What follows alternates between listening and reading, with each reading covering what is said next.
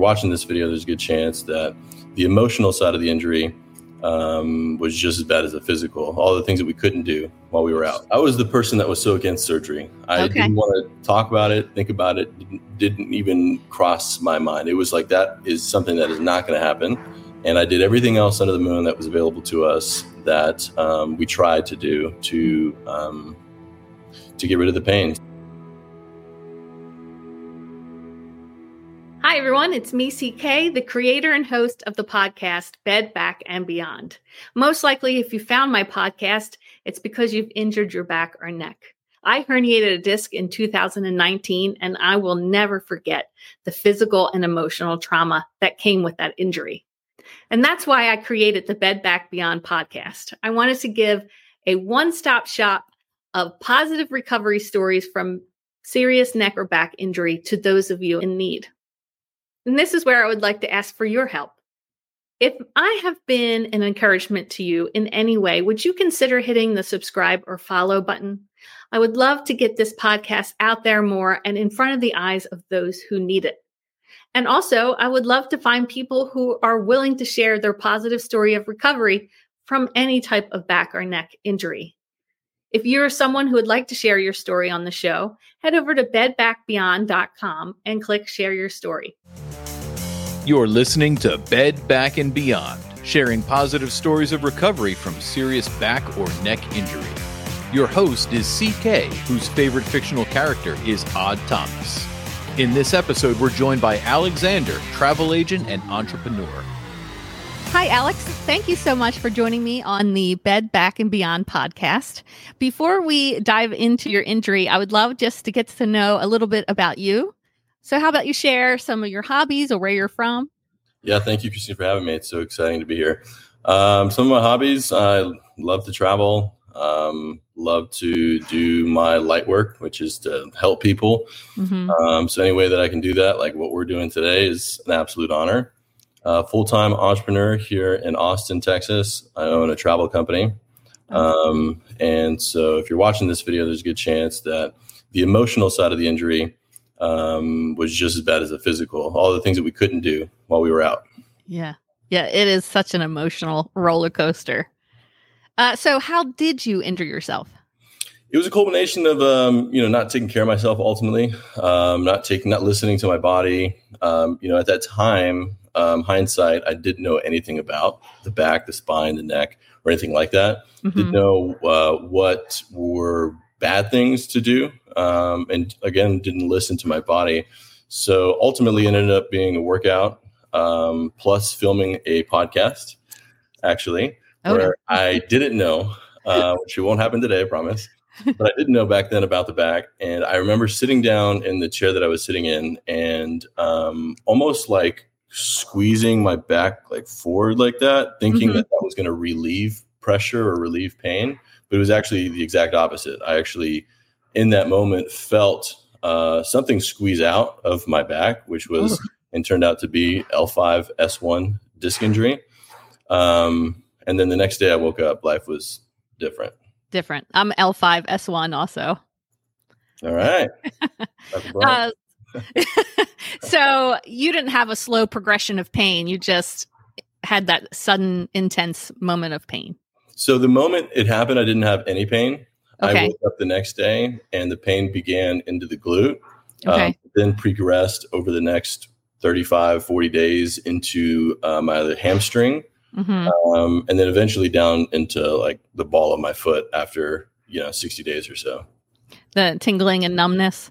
Yeah, sharp pain, sharp pain, very intense sharp pain down my left leg. Okay. So at that moment, did you say this is a herniated disc or did you try to self-diagnose and and figure it out on your own? I definitely tried to figure it out on my own. I didn't think that it was a back injury. I thought, um, you know, I'm so young that there's no way I couldn't be the type to get injured like this. I work out. I try to do my best to stay in shape. So I thought it was a piriformis injury, like a, one of those piriformis things. Mm-hmm. Um, did everything I could to try to stretch and, um, you know, all of what you would read online for solving a piriformis injury, like rolling on a, you know, Bosu ball or whatever they call it, um, trying to massage it out and nothing changed it. In fact, uh, because I was not believing it was actually a back injury, I did things that probably made it worse, like maybe continued to work out Mhm. or uh, bent over forward, like doing hamstring type of stretches. Which, when you're dealing with that injury, it's you know not something that's good to do at that time. Yeah, I'm laughing because I was the same exact thing. I uh, my pain started just as a sharp pain in my glute, and it lived there for a while. So I was thinking it was the um I can never say it right piriformis Yeah, muscle. So I was doing all those stretches. I had a tennis ball, doing all that stuff, and then it wasn't until I I rolled over one morning and the pain was so bad we had to call an ambulance. yeah. Um, wow. How, wow. I, how I got the herniated disc. But Wow. yeah, trying to figure everything out, but that can't be that. yeah, can't be can't be the back. yes. So, did you uh, eventually get an MRI, or how did you move from the piriformis to actually a herniated disc? Yeah, I did. Um, it it uh, finally took me getting an X-ray and then not seeing anything from it, and then the specialist that I was with recommending the MRI. Yeah. Um, so I nipped it in the butt, found an imagery place, um, went to SimonMed, and had the MRI. Yeah. Um, And they to- and I asked because I still in that moment didn't believe it was my back. I asked them to do my leg, Mhm. but um, the doctor that recommended me, I didn't know this at the time, but put it for my lower back, which I'm thankful that he did. Mhm. That's how I found out that it was in fact a lower back injury and not like a leg or a piriformis injury or anything like that. And then, did you decide right then and there, like I'm going to get surgery, or did you think I can fix this? I said I could fix it. I was Uh-huh. like, I was the person that was so against surgery. I Okay. didn't want to talk about it, think about it. Didn't, didn't even cross my mind. It was like that is something that is not going to happen. And I did everything else under the moon that was available to us that um, we tried to do to um, to get rid of the pain. So acupuncture, massage Okay. therapy, rolling out uh, like massage balls, um, heat, stretch, ice. Um, you know, try to wilt my way out of it through Mhm. my mind. Yeah. Um, and nothing worked for almost a year. I was on the floor. wow. Wow. A year of being in that much pain. Yeah. How did you? I- I'm I'm sure that just cramped your traveling style. First off, Mhm. It didn't did- so it didn't, it didn't. Oh, it did not. No, because I was, I was so positive throughout the time frame. Most days, it's a very emotional injury, but you know, I'd say some days I felt like you're gonna have some cats in this video if you haven't That's noticed. fine. um, some days, you know, you're like on top of the mountain thinking that you can take on the injury yourself and make it all better. Then the very next day, you're like, this is never going to get better. right. It's a, it's a balance that we play with ourselves. But I can definitely say that most days I was in the mindset that I was going to make it better. Uh, I didn't need surgery. Um, unfortunately, that wasn't the case. Mhm. Um, eventually, uh, took probably nine months before I decided that I was going to go through the procedure. And it didn't take but maybe four or five doctor visits before that finally did happen. Okay. So you said it was uh, it took about nine months for you to finally get surgery. Did you know a doctor, or how did you go about deciding which doctor to even see? I went on Google and just typed in like specialist near me. Yeah. Um, I got very lucky with the doctor that I had found. I did not go to multiple doctors. I felt Mhm. very comfortable with the one that I had had, and I also made sure that he had like his ten thousand hours, you know, type of thing. Right. and had done the procedure a bunch. Um, so if that's a recommendation, I could definitely do that to people is to make sure they have the 10,000 hours. Um, it turned out to be the first one that I sat with. That is the one that I felt comfortable with. Um, He did recommend it from the beginning that I did uh, have the procedure. Um, but throughout the time frame, you know, one of the reasons that led me to finally having the procedure was because I was taking so much Tylenol and ibuprofen every single day Mhm. for nine months straight. Right. Um, you know, almost 1600 milligrams of ibuprofen, probably maybe like yourself, without plus Tylenol, and Right. literally every single day for for nine months. And so that's how I was able to travel. Uh, going back to Okay. your earlier, was because um, I was able to take all that medication. Wow. Yeah, I I was taking Tylenol like crazy, and even after the surgery, I was having some uh, flare up pains. Was living on Tylenol, and then I started to worry about my liver. That's exactly what led me to it. It was like, yeah, and there are people people will agonize over orthopedic versus neurologist, and you just went with Google. which uh, which specialist did you end up going with? I don't know like the actual practice or the doctor itself, The surgeon. Yeah. The surgeon was a guy named Lyle Young in Arizona. Is, I was living in Arizona at the time. Okay. Um, and it was in Tempe, Arizona, and it was um, a lower back specialist that specialized in lower back. And I had done epidurals. I forgot to mention that earlier. I'd done Yeah. three separate epidurals. The first one was the best. It lasted probably three weeks. Um, the ex- the next two were complete failures and stuff.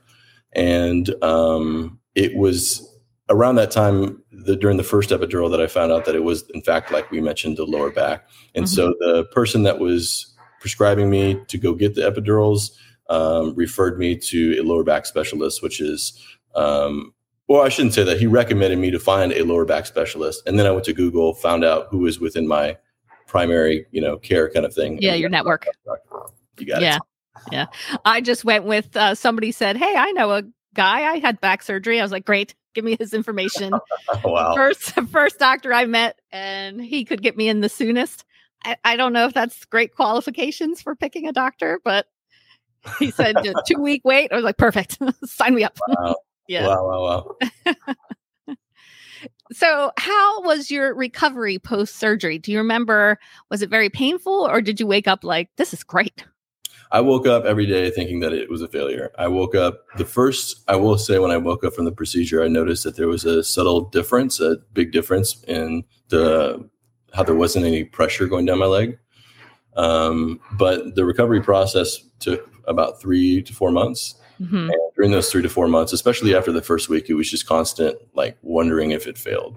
Right. Maybe like yourself, um, did you kind of go through that as well? Oh, definitely. I I was convinced two or three times that I had reherniated within a, a six month period after surgery.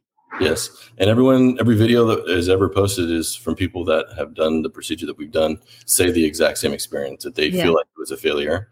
Mhm. Uh, but you just have to go to those videos, look at the comments, and then just do the best that you can to swallow the pill that basically tries to make you think that in three months you're going to be 100% okay. Right. Yeah. That's part of my reasoning for doing the videos because I, I feel like there's unrealistic expectations with the surgery that you're going to go in, you're going to be a little sore when the surgery is over, but then you'll be back to normal. And Yes. it really, it, non-linear has become a word that I've adopted to describe the the healing process. Wow. Yeah. That's well said. Yeah. Uh, I think mine was about six months before I started to feel back to normal. Wow. Six months. Wow. I could, that's a long time. Yeah, I, I had a, I had stopped using my back muscles. I was just so scared to move, um, and it was like a two stage injury for me. Started in April, and then the major herniation was the end of June, and then by the time I did the surgery, it was the end of August, and then started physical therapy. I hadn't used my back from from April until physical therapy started, so Wow. it was very weak, and my muscles were misfiring in order when I would try to move. So we had to, my recovery was a little bit slower as far as the muscles go because we had to retrain my brain. Yeah. Was most of the time during that April to uh, August timeframe spent like on the floor? The, the June, April, The- when April started, it was just kind of felt like I threw my back out and then the pain moved to my glute. Um, you know, and then throwing my back out usually will get better in three weeks. And then this one didn't. But in the end of June, I rolled over to get out of bed and I was hit with the the most painful thing I've ever felt. So from June to basically August, I was on the floor. And I did try one cortisone injection, which did have me moving around more for maybe about two or three weeks. And then, Yep. yeah. Once it wears away. Yeah. I don't know if you heard, uh, you know, somebody said to me that cortisone has a limited return. So it's usually done in like a series of three shots, but after so many, your body gets used to the cortisone. And so I, my thinking was, I'm only 40 years old. I'm probably going to need cortisone when I'm 70. Mhm. And so that's why I didn't pursue two more shots after the first one. Yeah, it was just a a, a hope, right? I think Right. that maybe this one shot could solve it all, but once Mhm. it went away for both of us, it sounds like. And I went through three separate of them because I was It- yeah. not wanting to go through the back of surgery. Yeah.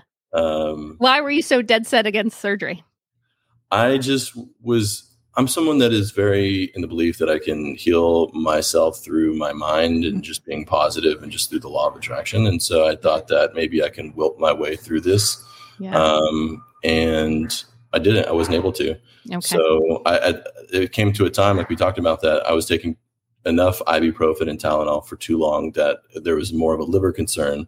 Not that I was Mhm. noticing things, but I'm Sure. thinking to myself, this can't be healthy to do Right. this. Continue to do this for another six months. So I've probably got to do this procedure. hmm Did it feel like a, a defeat to to resign to surgery, or did you look at it like, okay, it's just the next step in treatment?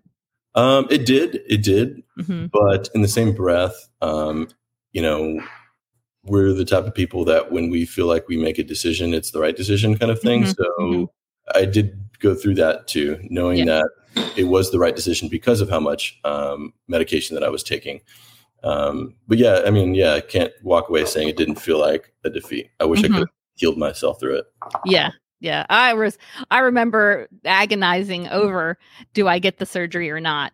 Um, and I was actually sitting there praying, like, I need a sign. Like, what, what's the right decision? And just then I get a phone call from my father in law, who doesn't usually call me. And I, you know, I said, I'm trying to decide if surgery is the right way. And he just said, ding, ding, ding, ding. That's what you need to do.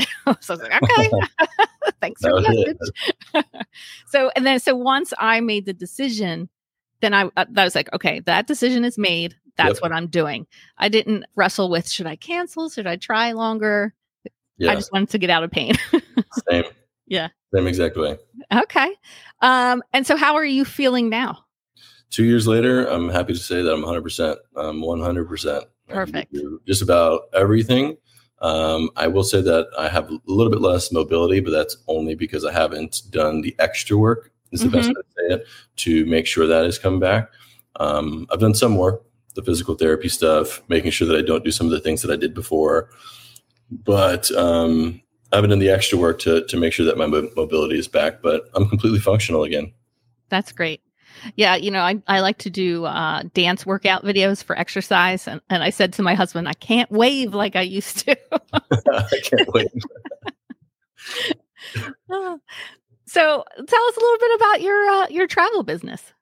Yeah, uh, I help people that want to save money on hotels. So people that are hotel travelers, um, people that when they don't travel with groups and don't book with Airbnb, which is the best, in my opinion, route for group travel. Mhm. The people that are wanting to just maybe travel with their spouse, their girlfriend, their boyfriend, or a friend to a new destination in a new city that they've never been, then we can help actually save them a ton of money off of their hotels.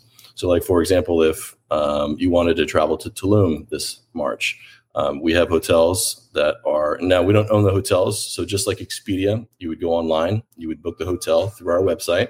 So instead of for the same hotel that's listed on Expedia for I don't know, let's say $147 a night, we would have that exact same hotel, same dates, same everything for $74 a night. And the reason is because Expedia and Priceline, these two companies own more than 95% of all of the other online companies that we've heard of, from Trivago to Kayak, Hotels.com, yeah, are all owned by Expedia and Priceline. And so we don't know it as consumers, but whether we're booking through Expedia or we're booking through Kayak, we're still booking through Expedia. Mm-hmm. And so the hotel obviously needs to make money. Expedia can make money. Um, and then we are, as consumers, just kind of tricked into thinking that we're saving money because we shopped on three or four different websites. Mm-hmm. In reality, we all booked with the same company at the end of the day. Wow. What's the name of your uh, company? Purely travel. Purely travel. and what's the name of your cat? Lila? She's four months old, so Oh. nice. She's still a baby. are you uh are you traveling to these hotels and checking them out and deciding if they're worth your uh, recommending? Yes. And now keep in mind too is that all of the same inventory, so like all of the same hotels that are on Expedia's website are the same hotels that would be on our website. So these aren't like our personal hotels. These are hotels that this is awesome. I love it. You are so sweet. For those who are just listening, we have a cat joining us.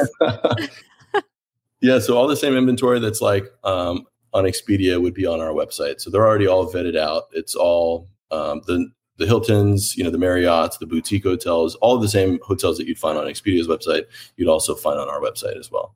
Okay, that's great. I'm going to put your website uh, right up on the screen for the uh, those watching, and then I'll include it on the podcast description.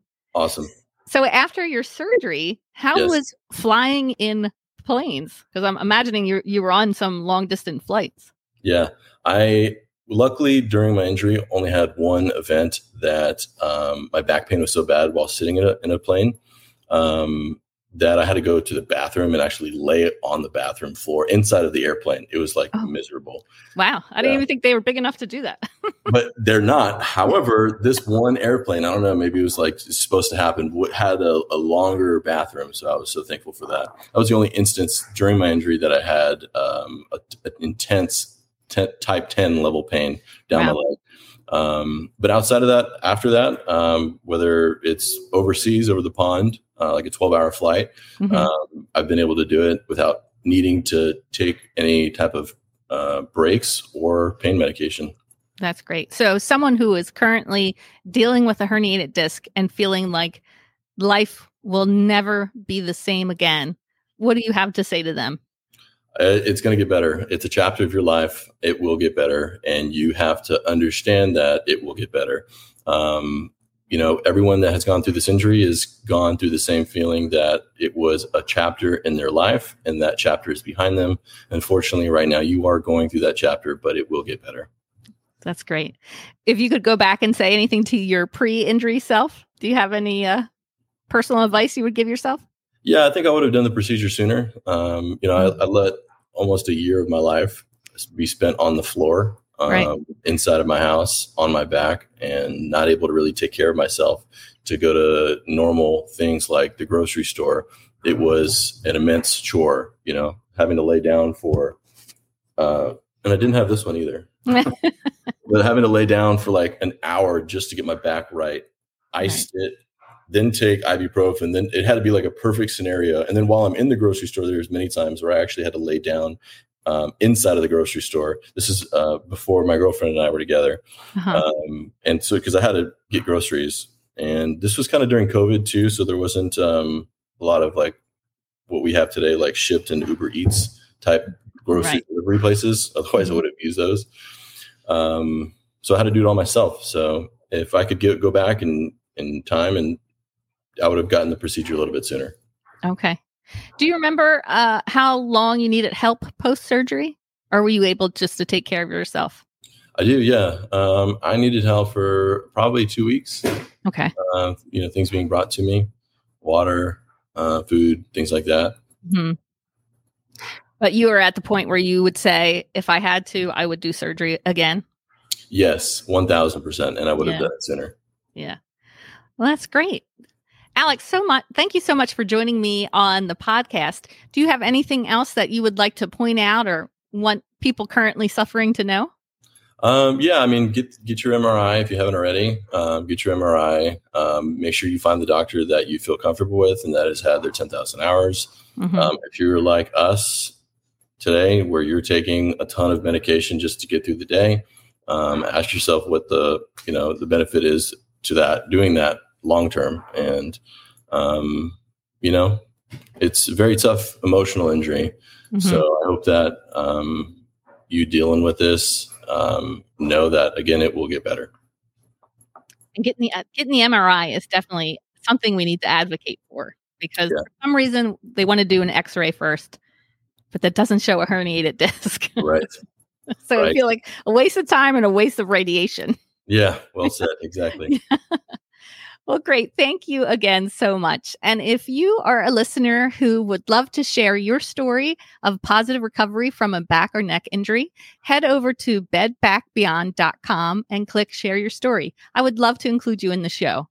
Alex, thank you so much. You're just a great inspiration of life getting back to normal, traveling, and uh, positive mindset for this injury. Well, thank you. The pleasure's been all mine.